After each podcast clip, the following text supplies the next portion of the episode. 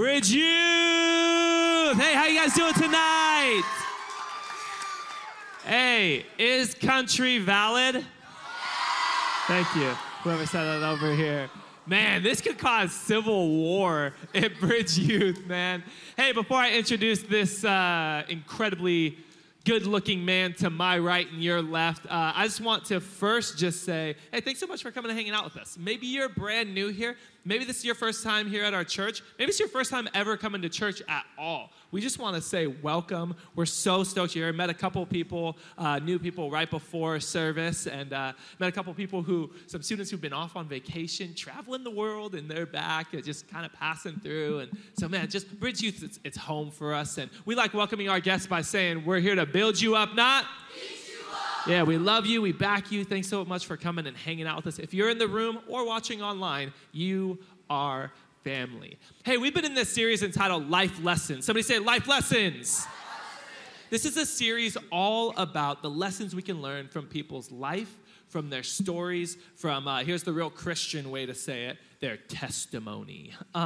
Scripture does say that we overcome by the blood of the Lamb and the word of our testimony. Like what we overcome, it happens because of what Jesus did for us on the cross and the word of our testimony. That's our story. So we really hope to accomplish just a couple things through this series. One, we really hope that you would understand that you have a story, your story matters, so you should share it. Look at the person sitting next to you. Say, you have a story, your story matters, so share it. Look at the other person sitting on the other side of you that you chose second. Say, that means you. Boom, boom, boom, boom, boom, boom. Seriously, you guys, you really do have a story, no matter what your story might be. We're in week 3 of this. We've got one more week after this, and you've heard every bit of every kind of story. Hey, who was here last week for Riley? And also Miss Alicia. Man, Miss Alicia got up, and she was, like, stomping on the stage. I was like, dang, girl, preach it. I was like, I also came and encouraged the stage after. I was like, it's okay, buddy. You're going to make it. It was awesome. And there's been every bit of every kind of story. So no matter what your story might be, God wants to use it. Hey, ladies and gentlemen, boys and girls, sitting to my right, your left, would you help me in welcoming the one and the only Carlos? What's up, Carlos? How we doing? How we doing? Pretty good. Sick. Yeah. I like it. I like it. Carlos, we met for the first time at youth convention because you were in my room at youth convention. Yeah. If you've ever been to youth convention, we have 4 students and 1 leader, sometimes 2 leaders per room. And basically you live together for 3 days, and it's a blast. And Carlos was in my room, and it was fun, dude. We had quite the time. What was our room number? Do you guys remember? What was it? Honey Bun. We were iconic. All I know is that we would do like a pose in the hotel room mirror every morning, and then all the other rooms started like copying not copying, that sounds bad. It was sick. Everybody else started like doing their version of it and posting it too. It was so sick. It was awesome. That was a weekend to remember. But that weekend, talking with Carlos a bunch, just over lunch and walking around the mall and hanging out in the room and during the services and everything, I kind of realized, man, this guy's got quite the story. I shared with you, man, maybe go and think and pray about, like, maybe you're called to ministry in some sort of way. And so I think when it comes to this series, after Grayson, you were probably the next person that I talked to about sharing your story and your testimony. Let's get to know you a little bit first, though. Is country music valid? I grew up with my sisters, so I'd say yeah.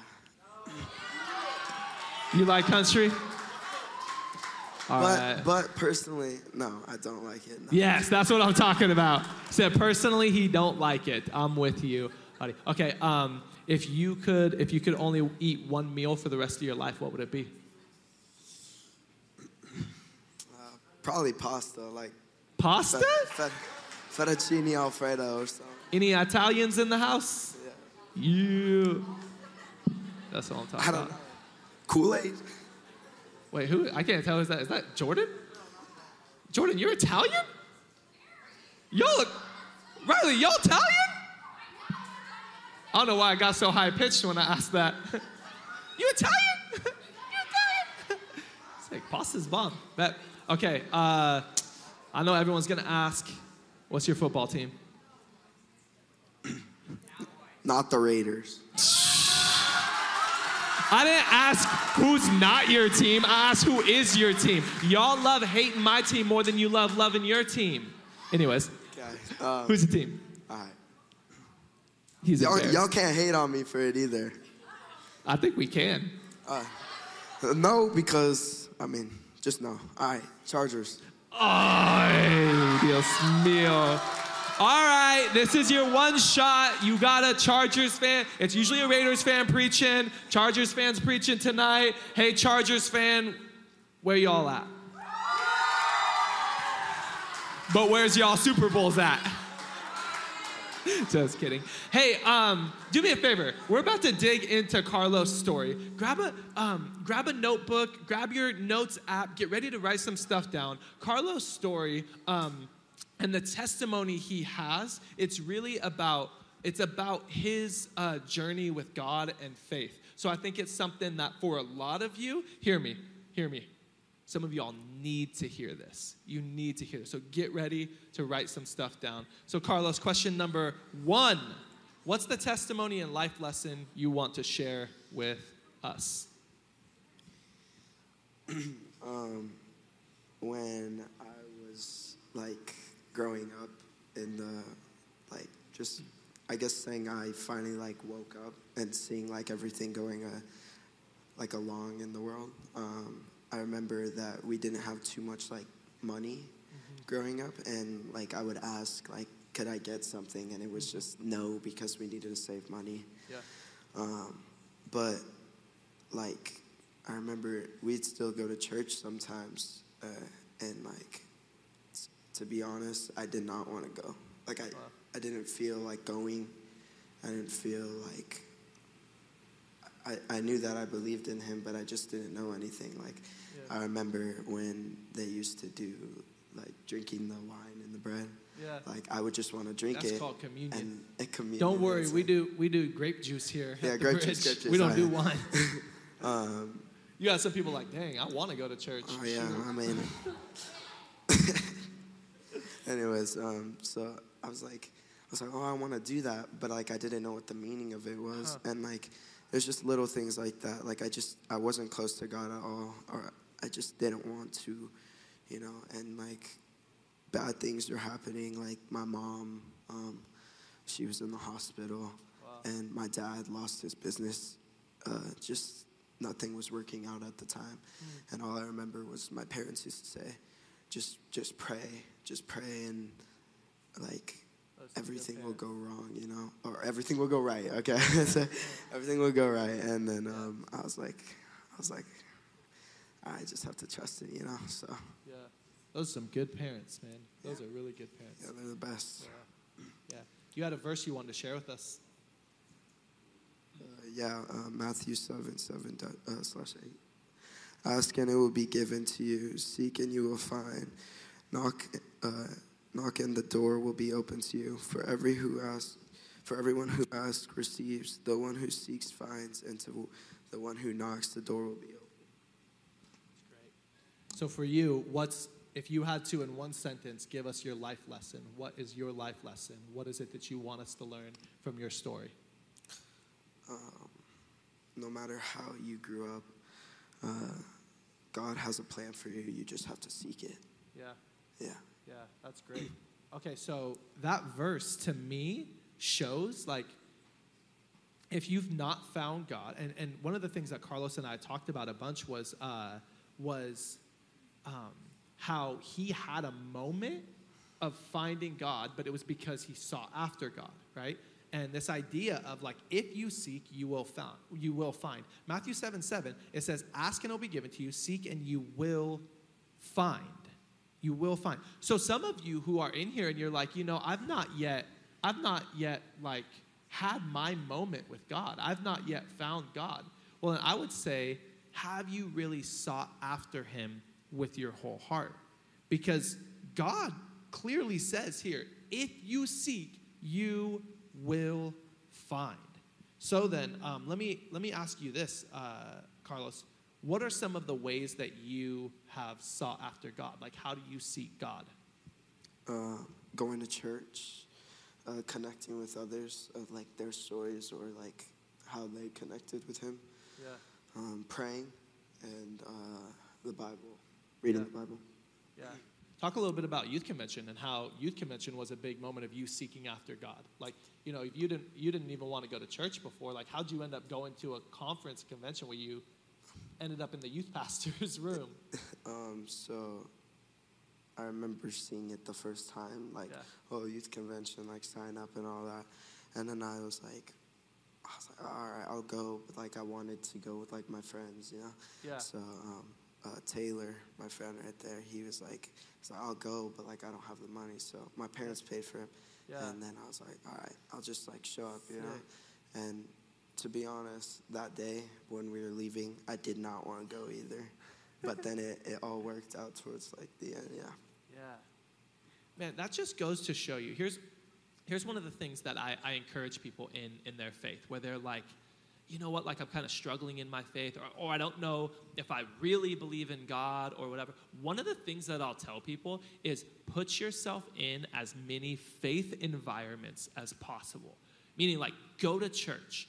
Go on Sundays. If I were you, I'd say, come on Sunday morning, go to the 9:30 service in the big church. Then come to 11:30 and get in a connect group. And then come on Wednesday nights to youth group. And then when youth convention comes around, go to youth convention. And then when summer camp comes around, go to summer camp. Because I'll tell you this, the students who are involved on those levels where it's like weekly plus events, when by the time they get to their senior year in high school and they're graduating, those are the students we're not even worried about. We're like, your faith is strong. It's in a solid place. Because here's the thing, whatever it is you feed the most will be the strongest. Whatever you seek the most is what you'll find the most. So we really think that, like, we could, I don't know, go to church once every 6, 7, 8 weeks, and then then you go, Pastor Corey, can we sit down and talk? I'm struggling in my faith. And we sit down and, like, I feel like my faith is so fragile, and it's so, like, I'm hanging on by a thread, and I don't even know if I believe in God anymore. I feel so distant, and my relationship with him and my faith feels so weak. And I'm like, tell me about how you're walking out your faith right now. Well, I go to church once every, 10 weeks. And, oh, when's the last time you read your Bible? My what? Your Bible. What's that? And I'm like, oh, so, it's at home just on the shelf collecting dust. Or when it was time to make some room on the iPhone and you're deleting apps, the Bible app was the first to go, huh? Like, well, tell me about your friends and who you're hanging out with. Any of them Christian? You got any mentors? You got any leaders? And Carlos, over the past, I feel like after convention, you were like, I'm going to go all in and hold nothing back, And not just in serving, but in leading friends and making Christian friends and getting in church and the conversations we've had and mentorship and pursuing after God and being in church and worshiping God. And there's always a balance to other stuff. There's like sports and family stuff and everything. And no one's saying to be religious about that stuff. But it's like, how much are you seeking after God? Are you seeking after everything else first? Or are you seeking? So let me ask you this. This is a question we didn't prepare for. Since convention to now, like, what's different about your faith? How do you feel in your faith now that you've been seeking God so much more? Because you said before, like, I didn't even want to go to church before, and now seeking God with everything. What's your faith like now? After convention, I saw the people who I was surrounded by, all just different people. They were just good friends. They were just genuinely there for me. My faith now from the past is just, like, presence with him and him only. Like, sometimes, like, when I close my eyes, it's like nobody else is in the room when I'm praising. And sometimes it's like, I used to do this, but when I'd see other people raise their hands, I'd be like, oh, look how funny they look and stuff like that. But then now I just do it when, like, a song that, like, means so much. It's like your hands go up and you don't care what anybody thinks about you. Hey, that's so good. Someone say amen to that. I want you guys to catch something here. I want you guys to catch kind of what was a bit unplanned in this moment, an organic moment. He said before, in moments of worship, what he would do is kind of, his perspective was outward. He's thinking, oh, you know, raising their hands. Look how funny they look. Won't I look funny too if I lift my hands? Post-convention, seeking after God gave him the liberation of other people's opinion. They say, I don't care what people think. I'm going to raise. Before I even know it, my eyes are closed and I'm lifting my hands. I'm just worshiping God. Are you somebody who's overly, this? I love that you said this, Carlos, because this was in no way, shape, or form a part of the life lesson that we were going to go towards. But I think like the Holy Spirit's taking the conversation somewhere. Are you somebody who's just like, you're overly concerned with people's opinion about you? Are you somebody who's living a life where you feel trapped by the thoughts and opinions of other people? Are you someone that every single decision you make, even down to your personality, is based on whether or not people will think you're quote-unquote cool? Well, you want freedom from that? You want to be liberated from that? You want to stop being consumed with what people think about you? Carlos just told you.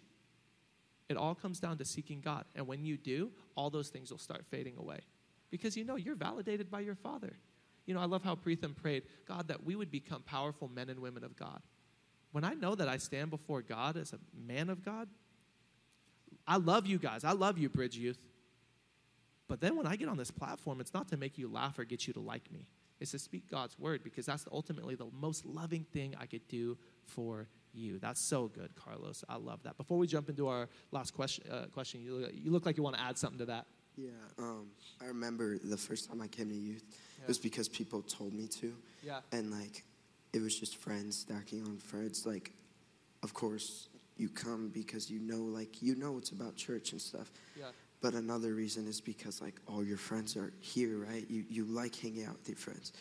And it was just, like, you being embarrassed to do something for God is... genuinely just being embarrassed of God, that you follow him and that you praise him. There should be no embarrassment about praising him and worshiping him. Like, he did so much for us. For you to be embarrassed because a friend that is doing all these bad things at school, you want them to think like, oh, you're so cool for just, like, not lifting your hands. Like, oh, you're like in our group, right? Yeah. No, you have it's a relationship that, and once you start it, it just keeps going and going and going, and it doesn't end until you're gone. And so that relationship sticks with you forever. Yeah. And some friends don't. So. Woo! Whoa! What was that last statement that you just said? Y'all hear this? Hear this? What was that last statement you just said? God. You're in God's relationship, stays forever, and some friends don't. Hey, where's all the, let's say, where's the sophomores in high school? Sophomores in high school, where you at? Cool. How many of y'all has some friends in, like, 7th, 8th grade that they got to high school and all of a sudden, like, they were strangers? Like, man, there's some friendships that are going to blow away like a fart in the wind. But what does God say? God says, I'm faithful. I stick closer than a brother. Like, I'll never leave you. I'll never forsake you. Carlos is talking about being overly concerned about people's opinions that might not even be a friend in a year or two. They might not be in your life in a month. But God will be there for all of eternity. Don't you think that that should be our priority? Don't you think that relationship should come first above all else? And when you're embarrassed to worship God, when you're embarrassed to share his good news, when you're embarrassed, and we're not talking about being weirdos, okay? Like, nobody's saying, like, all right, well, then you're embarrassed of God if you don't go to school, get on the benches at lunch, and sing that, what's this Jesus Freak song? Something about it being a Jesus Freak. If you don't do that, then you're embarrassed of God. No, like, if you do that, you're just a weirdo, okay? Don't be a weird Christian. There's enough weird Christians out there. We don't need any more of them, okay? And thank you, Carlos, for not being a weird Christian. But, like, man, there's moments where you know for a fact what God is doing is he's laying an opportunity in front of you. We've all had this, right? Like, someone's like, yeah, I don't know, man. Like, life's just been tough, and I don't know what to do. And God is like throwing you an alley-oop. It's like, come on, dude, dunk it. And you're just like, that sucks, man. You know, and like walk away like, best of luck, you know? Instead of like, hey, can I pray for you? Like, I don't even really have any advice for you. I don't know. Like, in a lot of ways, I feel like I'm in the same boat, but can I just pray for you? Opportunities will come your way. And this, man, the Holy Spirit's speaking right now. Opportunities will come your way. Don't make excuses on why you can't do it. Carlos just told me today, he was about ready to go to urgent care yesterday because he was so sick. You could probably hear it in his voice. Tonight when he got here, he was like, Corey, I don't know how I'm going to talk. And I said, here's what we're going to do. We're going to pray over your voice right now, and God's going to strengthen you to do the ministry that he's called and equipped you to do. So don't trip, chocolate chip. He's got you. We prayed, and then 5 minutes later, he was like, it's weird. Like right after we started praying, I might not sound better, but my voice feels better, and we're going to get this. Carlos could have made every single excuse of why not to come and be used by God tonight, yet here he is. Don't make excuses when God puts opportunity in front of you. All right, as we close, Carlos, what would you want to leave us with? To don't run away for the options he has to you. Seek it. Seek into it. Yeah. Seek first into God's word and what he has for you. That's great. Yeah. You had a verse you want to share right here as well? Matthew 6:33. But seek first in his kingdom and his righteousness. He will give you everything you need. That's so good. Guys, we can seek so many things. Seek God first and foremost. Learn a life lesson from, how old are you, Carlos? How old are you? 14. He's reading that. 14. Learn this life lesson from a 14-year-old. Don't seek. It doesn't say seek also. It doesn't say seek on the side. It says seek first, seek foremost, seek primarily. Above all else, seek God, and everything else begins to fall into place. How many of you tonight, don't raise your hand, this is a rhetorical question for you to answer in your own heart. How many of you tonight, you've been seeking other things before God? How many of you tonight, you've not really sought after God? Maybe you come to Bridge Youth. This is why I said some of you need to hear this, because some of you come to Bridge Youth week in and week out. Some of y'all come to Bridge Youth because there's cute girls or cute boys. Some of y'all come to Bridge Youth because there's a skate park. Some of you guys come to Bridge Youth because you like the vibes. Some of you come to Bridge Youth because your friends come. I'll tell you tonight, if you've just come for those things, you've not sought after God. And so if week after week you're like, yeah, everyone else is feeling it, I'm not feeling it. What if instead tonight, you pushed aside all those things. You learned from my brother Carlos, and tonight would be the first night that you say, God, I might have come here for other reasons. I went to a Christian club because there was free pizza. But by the end of that lunch, my belly was full of pizza, and my soul was full of the Holy Spirit. Stupid. Don't clap at that. That's so corny. It's just what was going on up in my head. But like, seriously, I went for the wrong reasons, and yet, towards the end, I had a genuine moment of seeking God. Maybe tonight you could have the same one. And Carlos, I think there would be no better way to end off than for you to pray for every single heart in the room that we would truly seek after God with everything in us.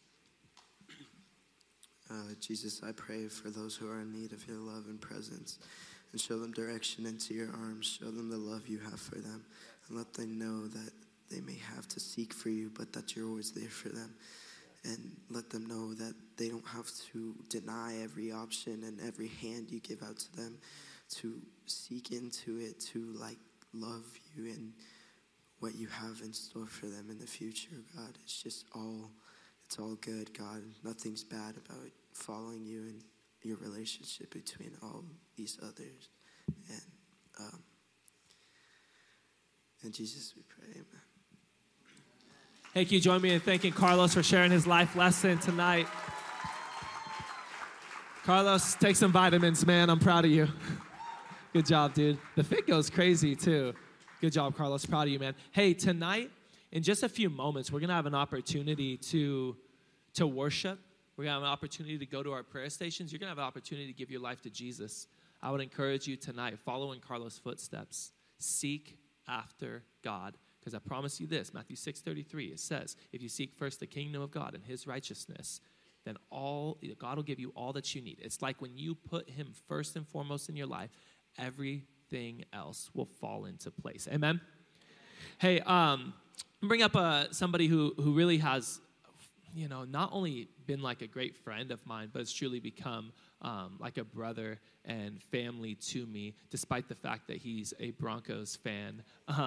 He's become one of, honestly, he's become one of my best friends, and he's become, he's one of the people I spend sometimes more time with this guy than I do my own wife, and love this dude so much. He's meant so much to me, especially in the last year of life. And so would you guys join me in welcoming the one and only Eric Qualls.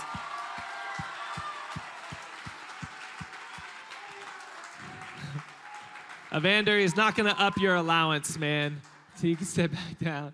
Many of you would know Eric because he leads our Wednesday night security team for obvious reasons. When you are starting to decide who's going to head up your security team, you want to find the most intimidating person possible. And Eric would be that, like at first glance, because you're like, this dude's a Viking that will murder me if I get out of line. But then when you get to know Eric, he is one of the funniest, one of the most genuine, and one of the most loving people that you could ever know. I would say this of Eric, like Eric doesn't have any friends. He has family. Because if you're a friend to Eric Qualls, you're like family. Let's get to know Eric a little bit. Eric, is country valid? 100%. Eric might be the biggest country fan that I know. Let me tell you all a story real quick. We went to dinner with Corey and Amber. Oh, yeah. Just a couple months ago. And we're driving up the street, and a country song comes on. And Amber knew every word to that song. And then another song came on right after, and Corey knew every word to that song. So all this hate, yeah, it's fake. It was probably like, I got friends in low places. And we'll just stop right there. Because he knows the next it. See? Yeah. Or barbecue stand on a white T-shirt. She was, don't even sing the next part. No miniskirts allowed in church. Hey, okay, Eric, I've already said it, but go ahead. Rep your football team. Who is it? D-Bronx, baby, for life. Let's go. Well, it's hilarious. My older brother is a Broncos fan as well, so I've been going at it with Broncos fans for my whole life. All right, Eric, you're rocking the clean Air Force Ones. If you could only wear one sneaker for the rest of your life, what would it be? Oh. You could have any colorway in that sneaker, but one sneaker for the rest of your life. Gosh, gotta be Jordan 4s. Jordan 4s, good choice. I think I gotta go Jordan 1s. Yeah. Jordan 1s. I like Jordan 1s. The 4s were the, yeah. They had all the most, the style, the colors. Yeah. Yeah. The three-quarter top. Jordan 4s might have been the first, like, actual decent basketball shoe from Jordan. Yeah. Now, they're not a great basketball shoe by any stretch of the imagination, but thus, like, 1, 2, and 3 are all awful basketball shoes. 1s are better skate shoes than they are basketball shoes. Seriously. But, yeah. Hey, Eric's getting ready to start sharing his story, his testimony. I want to encourage you guys on a couple things. Number one, lean in. Number two, get ready to take some notes and write some things down, because there's two groups of people in the room. There's one group that you're going to completely relate and understand Eric and his story and what he's walked through. And there will be so much encouragement and faith imparted to you through his story tonight, because you've walked through stuff like how he has. But the second group are people who tragedy and legitimate hardship has not hit you yet. The key word there is yet, because life will happen at some point. Aren't you so glad you came to church tonight to be so encouraged? They're like, bring the Carlos kid back up, man. Like, we're getting bummed. No, the truth of the matter is, Jesus never promised that life as a Christian would be easy peasy lemon squeezy. In fact, he said, when you face persecution and trials of many kind, when, not if. We're all going to go through stuff, and life is hard. But Eric's got some stories about how God has also been faithful through it all. So Eric, what's the testimony and life lesson you want to share with us? All right. We're going to get deep here, but I'll try to go fast. I don't know if most of you have ever met my brother, Reggie. He used to come to church here all the time. Like rolling around. He's in a wheelchair, electric wheelchair. He likes rolling around talking to people. Well, 28 years ago, my senior year in high school, it was March, and I'm sitting in my English class, probably messing around because I was not a good student. And I just remember the principal coming in and grabbing me saying there's been an emergency. And I'm going to try not to get emotional. Take me to the front office, get out to the car. My mom, my older sister, and my little sister's waiting for me in the car, and their faces are just blank. Not even crying, not even anything, just blank. Got in the car, and my sister was driving to the hospital. We grew up in Torrance, California, and we had to go over to, where was it? In like South Central L.A. My sister was blowing every red light. I mean, it was crazy. It was like running from the cops fast, like just going and going and going. And so we get to the hospital, and my dad comes, and he's just in tears. My brother had been crushed by a tractor. Wow. The arm, the big digger on an arm, had crushed him against the big stabilizer legs. They were up, and there's these huge metal plates that hold a tractor up. And my brother was crushed in between it. His third day on the job. He was graduated from Cal State Northridge with a graphics design engineering degree. They're kind of hazing the new hires, and had him in the field learning the equipment. And a tractor malfunctioned and crushed him. And his aorta was 98% transected, meaning it was just ripped open completely, 98% open. If you get a needle, the smallest needle you can find, and you prick your aorta, you bleed out in 5 minutes. His was 98% gone. And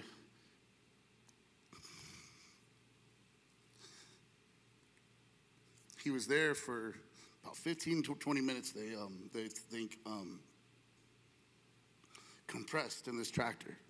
But that's what saved his life. Wow. And it's hard to think that that would be a blessing. But in itself, the pressure of the tractor stopped him from bleeding out. Wow. And he became paralyzed from his T2, T3 vertebrae, which is about here, all the way down. His entire left chest, shoulder, bicep was all in a ball over here. His whole face was pushed back over here. I saw him a couple days later, and I couldn't even recognize him. They took him to this hospital, and second blessing, they thought he was dead. They had the sheet over him. When my dad found him, they pulled it back, found he was breathing, and there just happened to be this huge worldwide surgical conference at downtown L.A., and they literally flew in 10 of the best surgeons in the world to work on my brother that day. Wow. They just happened to be in L.A.? Just happened to be in L.A. at that moment. And for 40 hours, there was 10 different surgeons at one time or another had their hands inside my brother's body, right, trying to save him. I mean, he was just completely opened up. I mean, there's 1,000 different ways he should have died on the table that day. So he survived. He's paralyzed here down, left side of his arm, upper body, his face, which, you know, they put a bunch of stuff in to help it seem normal, whatnot. His ear was severed, you know, so he can't hear this ear. I mean, completely separated. He was in the hospital for about 4 or 5 months. They moved him out of the initial hospital because he wasn't getting the care he needed. They moved him into another hospital. He came back. They had him, and they wanted to put him in a halfway house in Inglewood. We said no. They put him up at the residence inn because he was on the job. So they're paying, workman's comp is paying for all this.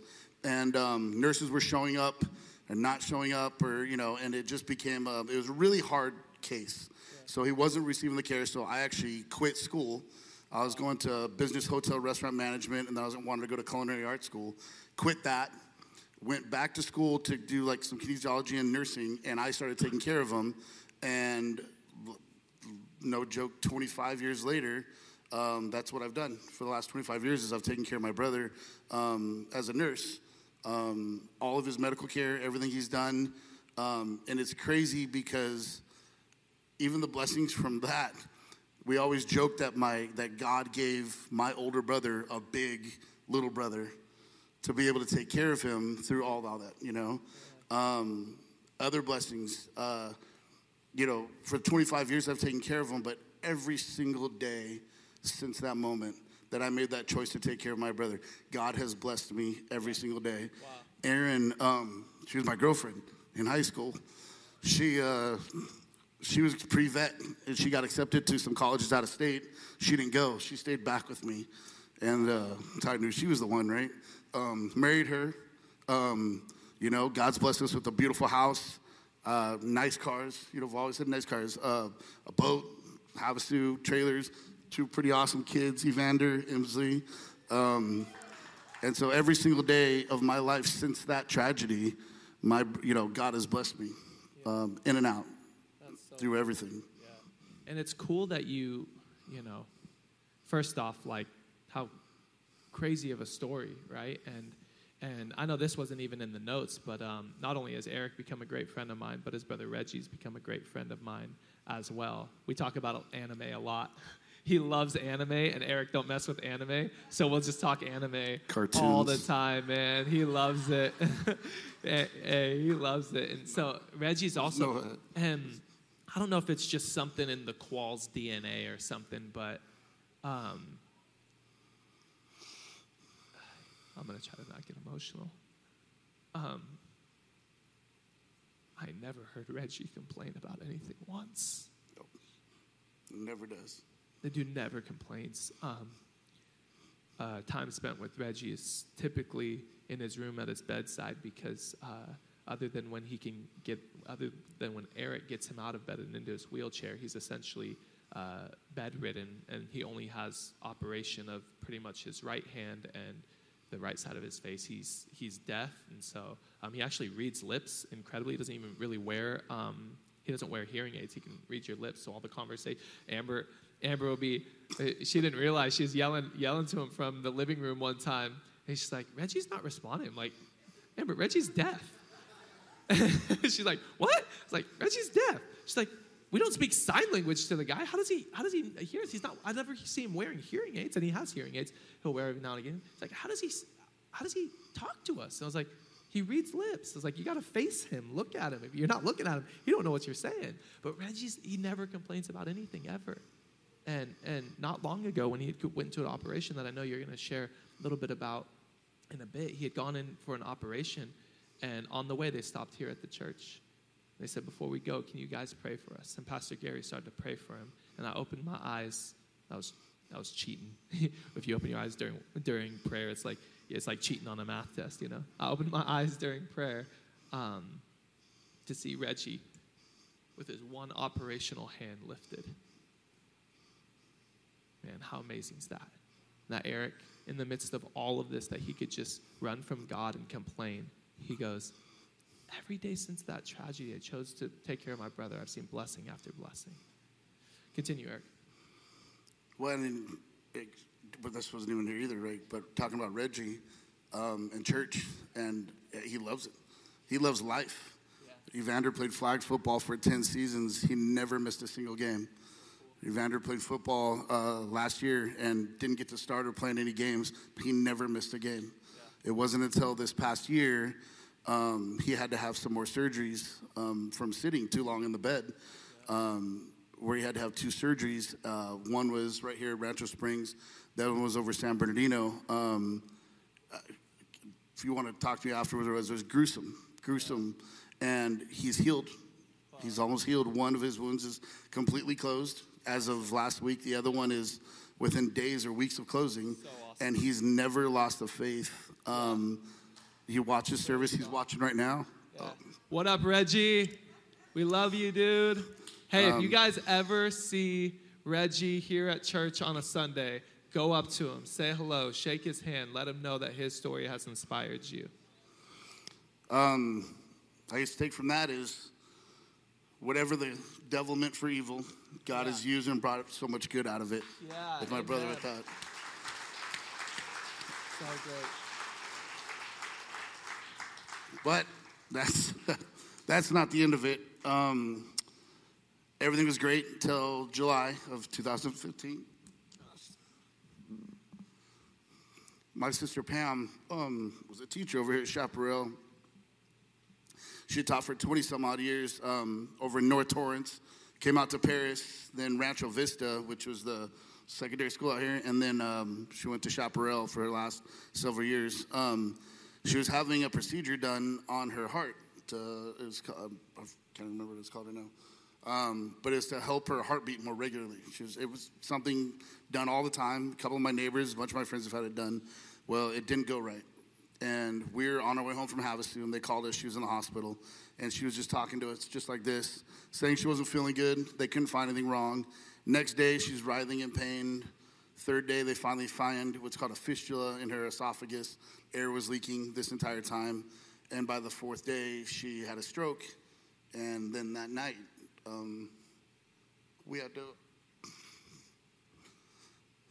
make the choice to pull the plug on my sister. And it's funny, it's hard to find faith when things like this keep happening. But that night and all the nights she was in the hospital, over 150 of her students from all the way back from Torrance that drove out, the ones from Chaparral, the ones from Paris, were out here, and you're hearing stories. And then we had 2 or 3 funerals. We had one here, we had a memorial at Chaparral, and then another one. And students had come out. She liked the bad students. She liked Paris. She liked Rancho Vista. It reminded her of her brother. Yeah, right. She was my teacher, actually. That's funny. I took English 2 honors, and she was my teacher. She came in my teacher. Something happened, so she ended up being my, well, she was getting her her teaching credential. She had a teacher, so she subbed that entire year for me. It was great. I got an A in English 2 honors, just put it that way. Anyways, but yeah, she liked the rough students. She liked them up. When you went to her classroom at lunch, she had 20 to 50 kids in her class. Wow. It was always open doors. She had kids living with her after they graduated. She was just, she had the biggest heart. Wow. The biggest. She was the glue, honestly, that kept my family together. Christmases, you know, thanks to all the stuff. Like, we'd all want to do different things, and she kept us together. But afterwards, finding out, her students would come up one at a time talking about what they were going through. They were in gangs, different things like that. I mean, the worst of the worst. Yeah. Doctors, lawyers, teachers, wow. Lot of teachers came out of her, her tenure as a teacher. And just hearing those things, I don't know if we ever would have heard it if she hadn't passed, you know. Maybe at a retirement thing years from now. But hearing hundreds, and even still to this day, kids who recognize me from all the pictures she always had up on the wall of us, saying, you have no idea what a blessing your sister was to me, wow. And who she was to me. So awesome, man. That's awesome. And I guess we kind of already touched on Reggie and his accident. But wait, there's more. It literally says it right here.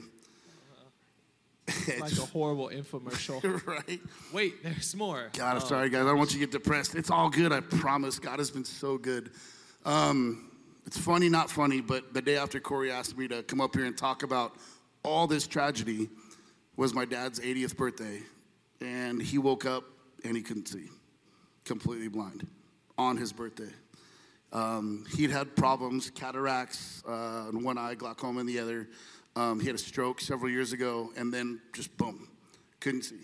We've taken him to every doctor, the retina specialist. We've taken him. He's had MRIs done of his brain, CAT scans. I mean, everything you could think of. My sister was just down in La Jolla with him, and they can't find anything wrong. Literally nothing wrong with anything in him. And it's funny because we're going through this right now, so he's talking about having faith. And let me tell you guys, I'm not telling you I was perfect through all this. Yeah. There was times when I questioned God daily. Why? Why'd you do this to Reggie? Because he was a runner. He was an athlete. He used to swim peer-to-peer. He was a lifeguard. He was a lifeguard. He's the reason I became a lifeguard. He's the reason I got into weightlifting. My brother was kind of like my dad. My dad is a preacher and worked full-time. My brother gave me the birds and the bees story. You know, all the other stuff I won't go into detail about. That was my brother. And so, God, why would you do this to him? Like, why? But then the blessings that, like I said, have come out with it, the people he's touched, it's numerous. I can't even tell you all the stories. Yeah. The stories from my sister. And now this, you know, and I'm looking at my dad. He's 80 years old. My mom's going to be 80. And There's days where he cries, and then there's days where he comes and he loves Evander. Like, he is, of all his grandkids, is his favorite. All the other grandkids could be there, but if Evander's not there, he will ask each and every one of them how Evander's doing. It's actually pretty sad, but it's really cool. So, but he's there, and he talks about his faith and about this and all the good stuff that's ever happened to him. But the one thing, my sister called. She sent me a video. My mom and dad were sitting in their bedroom on a bench. My dad can't sing. And they're singing old hymnals, songs of faith. And and I don't remember the song was. I really wish I remembered, because it literally was kind of about what we're going to sing tonight, about his faith and about believing in God and his power and whether God's going to heal him or not, that he's going to follow him the rest of his days. Amen. And that's the faith my dad has at 80 years old, not being able to see or take care of himself hardly anymore. Yeah. The faith my brother has in a wheelchair, in a bed, that he can't get up anymore. Amen. And yet we sit here having hard times, and we question our faith. You know, when times get hard. I mean, it's easy when things are good. It's easy when your team's good, you know. I mean, can you imagine, you know, having a team who hasn't won the Super Bowl since January of 1984. Hey, cut it out. We still got faith, though. Can you imagine having a team that's never won a Super Bowl? And yet, Chargers. We believe in that, though. Why do we believe in that so much when we can't believe in the God who has the almighty power, the God, the King of Kings, the one who brought us all here, the one who's healed my brother over and time again, you know? Why can't we have that faith all the time, you know? Good. And I feel bad. God, I called you yesterday, man, when he was sick. You said it was almost the same time I got hit with an anxiety attack. I've never had an anxiety attack. Like, I couldn't breathe. I really was, like, worried about dying, you know? And that's God. And he told me, he said, hey, that's the devil. When something good is about to happen, that's when the devil strikes. Yep. And you know what, I got into prayer, I got into our notes, I got into our words, I got into our scriptures. We're talking about Shadrach, Meshach, and Abednego, three brothers that were getting thrown in a fiery furnace just because they wouldn't bow to the idols that the king wanted him to bow to. Right. Because they wanted to pray, they were going to be thrown into a furnace that's hotter than anything you can even imagine. And yet they said, no, I won't. And guess what happened? They threw him in that furnace. I'm not going to read the scripture. They threw him in that furnace, and they looked in that furnace, and they saw four. You know who that fourth was? That was God. Yep. He is always, always with us. Yeah. No matter what happens at school, no matter what happens with your friends. I love that you said what you said, bro, because that's everything. I was a Christian my whole life. My dad is a pastor. And I was embarrassed, bro. I was embarrassed. I don't know if you guys come on Sundays and you see me worshiping. I used to make fun of people like me. I would. I mean, just a few years ago, there was two thoughts in my head. Look at that idiot raising their hands, dancing around like a fool. And then the other thought was, I was jealous of them, that they could release their spirit and just openly worship God. Yeah. You know what I mean? With all their heart, all their minds. And that's who we have to be. When you guys are coming up here doing this mosh pit, dancing around, I get emotional. It's funny. I've watched a bunch of times as security. But I take that opportunity because I watch. It's everything that you guys do that. Because that's worship. Yeah. The Bible says if we don't worship, the rocks are going to worship. Right. The rocks will cry out. Yeah. And who are we to let rocks cry out instead of us with our voices, with everything God's done for us? Come on. Right? Sorry, if you had to in one sentence tell us of all that, what you've walked through, what you've dealt with, in one sentence, what would your life lesson be? Even when times are bad, God is still good. Amen. It's good. There's no other way to say it. So good. I just want to say something because I feel like it's just on my heart. Shadrach, Meshach, and Abednego, Reggie, your dad, who's like, my eyes don't work, but my voice still works, so I'm going to praise. Carlos is like, my voice doesn't work very loud, but I can still talk, so I'm going to be here. I'm going to serve God. Reggie, who's I still got one arm, don't I? So I'll lift that one. See, some of y'all don't realize that. I was telling Carlos, when I first got, it feels like, the enemy still attacks us for sure. If you're going to do ministry, if you're going to serve God, the enemy's going to attack. Just seems like he doesn't quite attack us as much as he did when we were 19 and 20 first getting into ministry. Because some of y'all don't realize that the devil doesn't know the future. And some of you who are just starting to seek God, seek his plan, just starting to, God, use my life. What the devil's going to do is he's going to attack you to figure out, will it work? Okay, Carlos, you're going to preach the gospel? You're going to share your testimony? Cool. I'm going to strike you with a sickness where you can barely talk. And Carlos is like, so? I'm still going to go share. I'm still going to preach. You know what happens? The devil ends up being like, dang, ain't working. It doesn't work on him. It's not going to work. I guess I'll just leave this one alone and go focus on somebody else. Some of y'all got to get Shadrach, Meshach, and Abednego faith. Some of y'all got to get some Carlos faith. Some of y'all got to get some Reggie faith. Some of y'all got to get some Qualls faith. Where it's like, all right, if I can't run, then I'll walk. If I can't walk, then I'll crawl. If I can't crawl, I don't know. I'll just start like rolling over. If I can't do that, then I'll call on my brothers and my sisters. You got to know, like, I will be on this stage preaching until the day that I die. And it will take all hell moving against me to stop me. Some of y'all, we said this last week, but some of y'all show up to a nuclear war with a squirt gun thinking that you're going to make a dent. In a world full of nothing but a bunch of freaking victims, y'all got to step up and realize there ain't no sissies in the kingdom of God. Amen.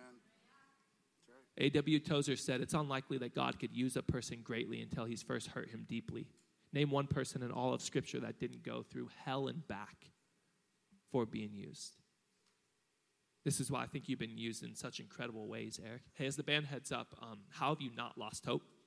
I mean, you just shared with us 3 back-to-back things that have happened in your life, and some recent, some you've walked through for a long time. How have you not just lost hope and walked away from God altogether? Just complete faith in what he has for us for the future. Knowing that,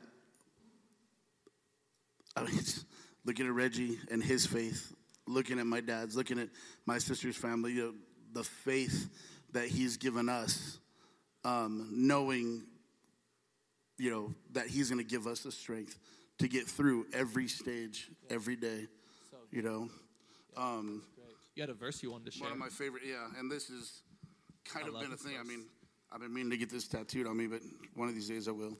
Isaiah 41:10 says, fear not, for I am with you. Be not dismayed, for I am your God. I will strengthen you. I will help you. I will uphold you with my righteous right hand. And that's everything, knowing that God's always there. We talk about real faith is even if faith. Yeah. Even if this is going to happen, that's when your faith comes in.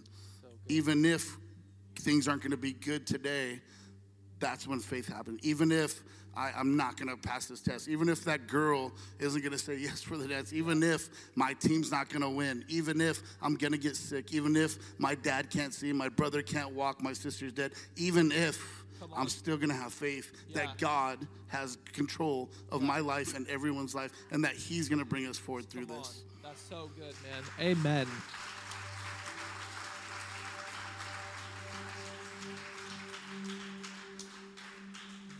How long you and Aaron been married? Going on 20. Been together 30 years. Oh, so cool. 14 years ago, I stood at an altar and I made vows to my wife that was in sickness and in health, whether rich or poor, until death we part. 100%. And I think sometimes there's some of us who would make those vows to another person in marriage, but we don't make the same type of vow to God in our relationship with him. Here's why this life lesson is so important. The number one reason I see young people run away from God, walk away from faith, church, and a relationship with Jesus, the number one reason is they got into a relationship they never should have been in. Yep. Some stupid boy or some stupid girl drags them away from their relationship with God. If I had to say a second, I would say tragedy hits, life happens, presents you with questions that you don't have answers for. things aren't good, and somewhere along the way you believe the lie that living a life for God is just going to be peaches and cream and rainbows and butterflies. And when you say yes to Jesus, it comes equipped with your own personal unicorn. But Jesus said, when you face trials of many kind, don't be discouraged. I'm with you. He said, when the world hates you, remember, it hated me first. I'm with you. I'll never leave you, never forsake you. Eric just read Isaiah 41. I'm with you. I'm not going to leave you. Here's the thing. I hate to say this. So many of us, we're going to walk through hell. You're going to walk through it with or without God. I don't know about you, but I want to be walking through everything in life with God. Because I know this, that even when times are bad, God is still good.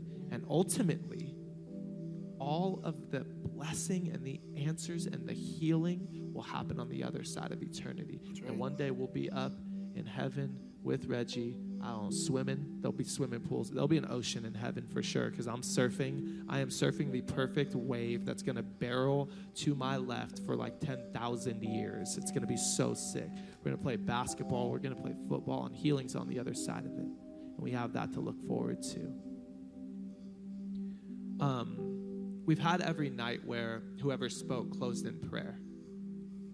Tonight, Eric's not going to close us in prayer, because in just a minute, he's actually going to lead us in worship. Because one of the things about Eric is that he's praised through the pain. He's worshiped in the midst of tragedy. And for some of you, you're walking through tragedy right now, and one of the best possible things that you could do is you can worship. One of the best things that you could do is because you're going through difficulty and your heart's lying to you, you don't believe in God. You don't trust him. You don't have faith. You're just going to remind your heart, I trust in God. He's my Savior. He's my Messiah. When I pray, he hears me. Yeah, but he didn't hear that prayer, did he? And that doubt creeps in, and the enemy starts lying to you. Tonight, seek God with everything and worship him no matter what you're going through. But all of it, it first starts with you seeking after a relationship with him. God loved you so much that he put his own son on a cross for your sins, so that no matter what you might walk through in life, no matter what tragedy might hit, you never have to walk through it alone. And some of you don't have a relationship with God like that. Some of you are the ones that I talked about a little bit ago when Carlos shared his story. You've been here at Bridge Youth week after week after week after week, but you've been here for all the wrong reasons. And tonight, you want to seek after God. This is your moment. This is your time. Would you bow your heads? Would you close your eyes? All over this place, if you would say, Pastor Corey, that's me. I want to give my life to Jesus. Maybe some of you, you are walking through the craziest storm. And as soon as Eric started sharing his story, you related to it. Maybe some of you have even lost loved ones. You've been face to face with tragedy. And you're saying, because of that, I've abandoned faith. I've walked away. I've run away, whatever it might be. You're saying, I want to come back to God. Maybe some of you, you've not gone through tragedy like that, but like Carlos was talking about, you've not sought after God. You've not chased after him. You've chased after everything else. And you're realizing how empty all of that is. And if tonight you're either of those and you would say, I want to give my life to Jesus. I want to give my heart to God. I want relationship with him. I want forgiveness of my sins. I want to know God and put all of my faith in him. If that's you, I'm going to count to three. When I get to three, I just want you to lift your hand and put it right back down. This is your moment. This is your time. Here we go. 1, 2, 3, go. All over this place. You can put it right back down. So many hands just went in the air. Amazing. What we're going to do right now is we're going to pray. I'm going to give you these words. Just wrap your heart around these words right now. Everybody say this. Say, Lord Jesus, I know I'm a sinner, but I know you're a Savior. Jesus, I believe that you died for my sins and you rose from the dead.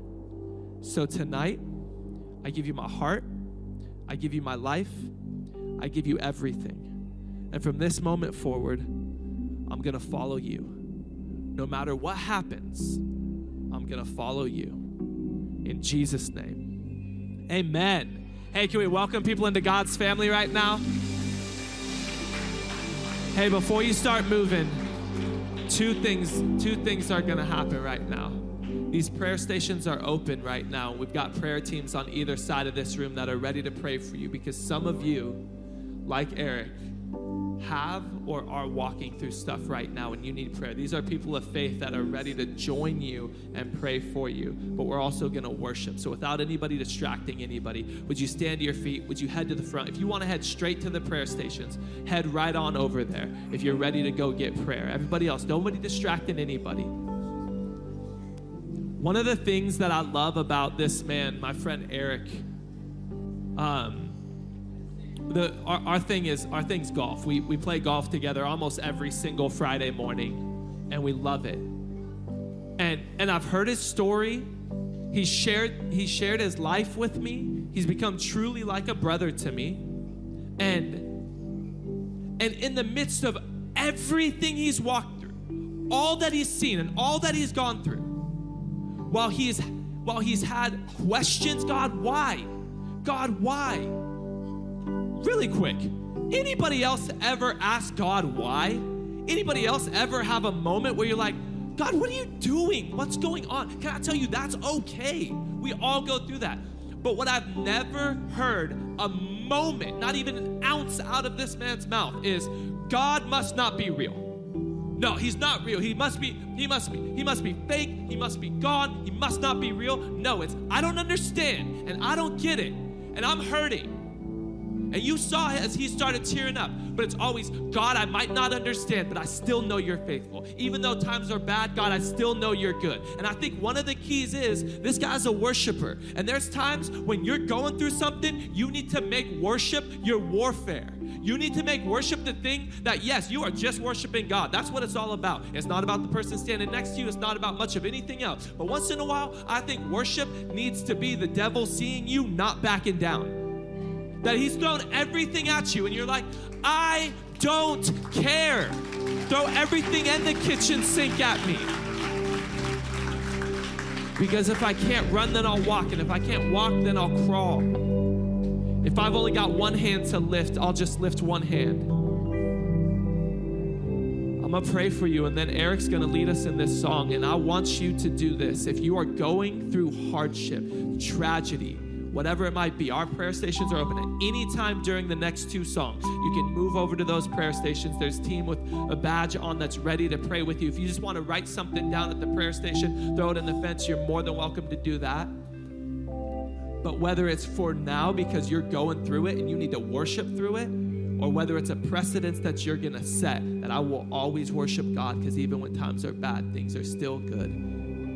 Can we do this? Instead of raising two hands in honor of our brother Reggie, would you just raise one hand to the sky? God, I pray in Jesus' name that no matter whatever happens, God, that we would trust you, we would look to you, we'd lean into you. God, I pray in Jesus' name that, God, there would be a faith in us, God, to seek you first no matter what happens. God, I love the way these two guys' story complement each other so well. God, that we would seek you first no matter what happens.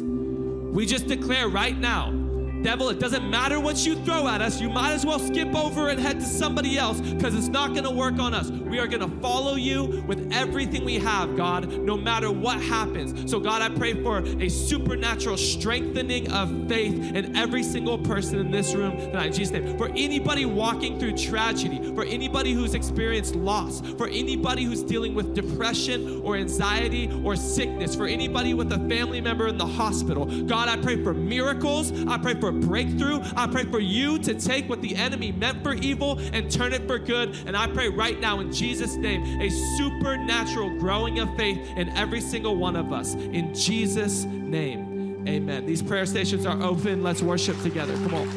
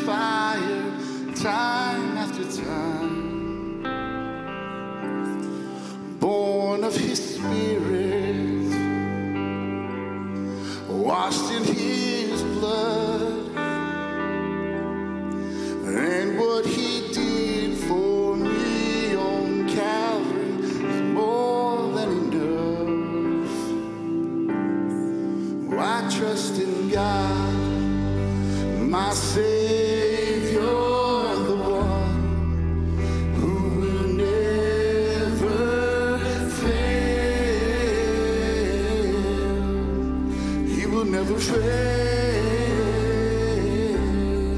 I trust in God, my Savior.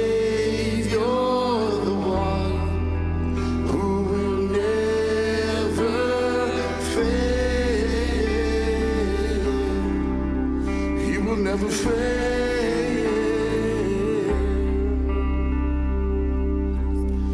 Perfect submission, all is at rest. I know the author of tomorrow is holding my steps. So here is my story.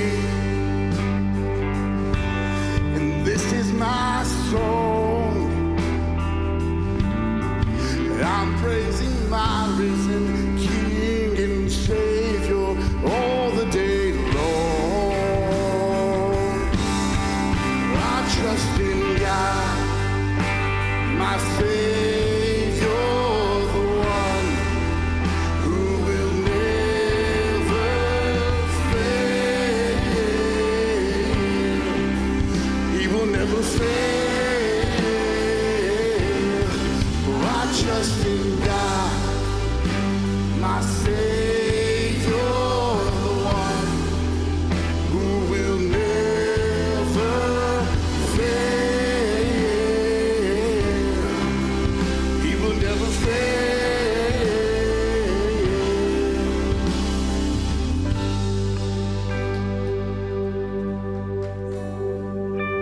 If you have something that you have in front of you that you don't think God can get you through, I promise he can. I promise that any test you have, any story you have, anything wrong, that God will lead you through it. I sought the Lord, and he heard, and he answered. I sought the Lord, and he heard, and he answered. I sought the Lord, and he heard, and he answered. That's why I trust him. That's why I trust him. I sought the Lord. Come on, let me hear you. I sought the Lord, and he heard, and he answered. I sought the Lord, and he heard, and he answered. That's why I trust him. That's why I trust him. I sought the Lord, and he heard, and he answered. I sought the Lord, and he heard. I sought the Lord, and he heard, and he answered. That's why I trust him. That's why I trust in God, my Savior, the one who will never fail. He will never fail, never fail. I trust in God. My Savior, the one who will never fail. He will never fail. I sought the Lord, and he heard, and he answered. I sought the Lord, and he heard, and he answered. I sought the Lord, and he heard. That's why I trust you. That's why I trust you. I sought the Lord, and he heard, and he answered. I sought the Lord, and he heard, and he answered. I sought the Lord, and he heard, and he answered. That's why I trust him. That's why I trust him. Tell you what, if my brother Reggie was right here with no legs, can't hear you, can't feel the beat, he would have his hand up, raising the God who has kept him alive, the God who has kept him going forward, the preacher, every single one of you guys, will let you know. You say, I trust in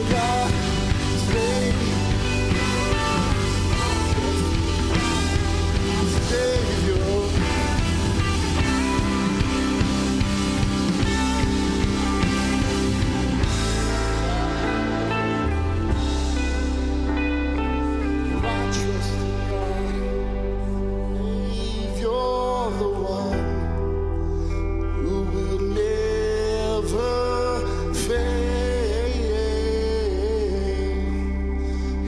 never fails. Let me hear you guys.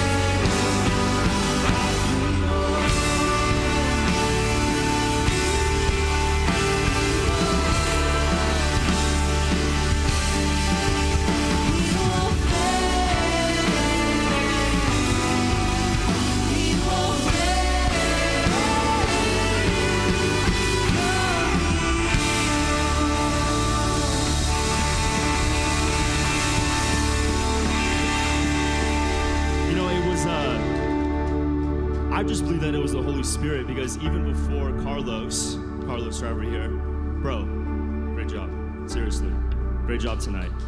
Even before Carlos said a word on stage, I knew that I was doing conclusion at the very end, and I really felt like the Holy Spirit just said within that moment, don't judge the destination by the journey. And as I was hearing what Carlos was saying, and especially what Eric was saying, that thought just resonated more and more in my mind and in my spirit, because when you really think about it, it makes total sense, even in just the practical side of things, right? Whenever Miranda and I go to Disneyland, it is guaranteed that we will hit traffic every time. You guys know what I'm talking about, right? But here's the thing, I'm not gonna judge the destination of getting to Disneyland by the traffic that I'm in right now. I don't just turn around and say, oh man, trip's ruined because we're in traffic. This isn't worth it anymore. We shouldn't go forward anymore. Can I just let you know that your relationship with God is the destination. And even though the journey might take turns, just like what Carlos was saying, even though there's expectations, there's things that happen that you didn't see along the way, keep on seeking after what God has for you, because the destination is better than where you are right now. With what Eric was saying, man, through heartbreak, through unforeseen circumstances, Eric said, you know what? Even though life might be unfaithful to me, I know that God is never unfaithful to me. I know that He will see me through. Do not stop going just because the journey ahead of you looks rough, because God is faithful. He who started a good work in you is faithful to see you through. The author and the finisher of your faith is Jesus. If He started it, He's gonna finish it. He's gonna get you through it. And so when you hear both of those stories, you can say, man, whatever sort of situation I'm going through tonight, I know that God is faithful to see me through. I'm not gonna turn back. I'm not gonna stop. I'm not gonna judge my God. Based off of the journey, I'm gonna get to where He wants me to be. Hey, one more time collectively as a family, can we make some noise for Carlos and for Eric as they share their story? Man, what an amazing night. And also, let's make some noise for all the people who gave their life to Jesus tonight. Hey, we celebrate alongside of you. All I can say is welcome to the family. I am now a part of your family. I will be your big brother. Hello, hello. And we want to help you along this journey of faith. And we want to do that through something that we like to call the next 7 days. And how you get access to that, all you have to do is DM us on Instagram at BridgeYTH_. Send us a DM saying next 7, and we will give you that resource to not only get you plugged in, but also to help you along the journey of faith that you are in. One more time, can we make a loud cheer for all the people who made the decision to follow Jesus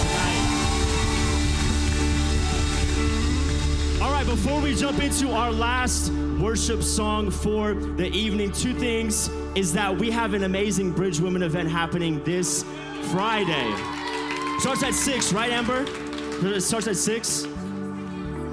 6 is when like the pre-party happens, ladies, so come through for 6. 7 o'clock is when service happens. If you're not going yet, make plans to go, invite a friend. All my fellas say, yo, we need major help serving at Bridge Women Night, so feel free to see Alicia, feel free to see Trini. We got Eric in the pit! Ooh. All right, last but not least, Wednesdays are not the only night that we have youth. We also have youth every single Sunday. This Sunday is going to be a Sunday takeover. Feel free to come by at the 11:30 service as we take over main service to represent for youth. Are you guys ready for one last song of worship?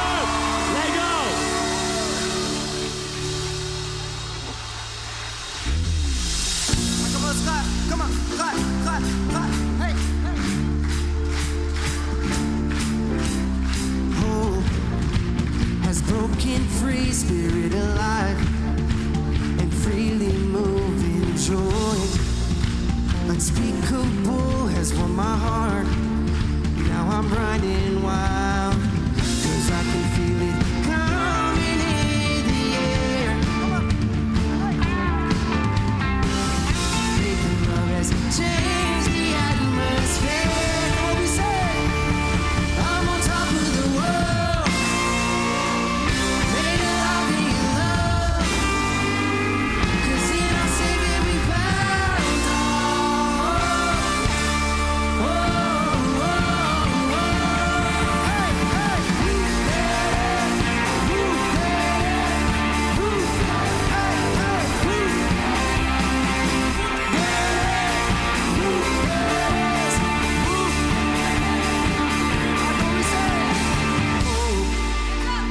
is broken free, spirit alive. Feeling moving joy, unspeakable has won my heart. Now I'm running, walk 'em up, 'cause I can feel it coming in the air. Hey. Faith and love has changed the atmosphere.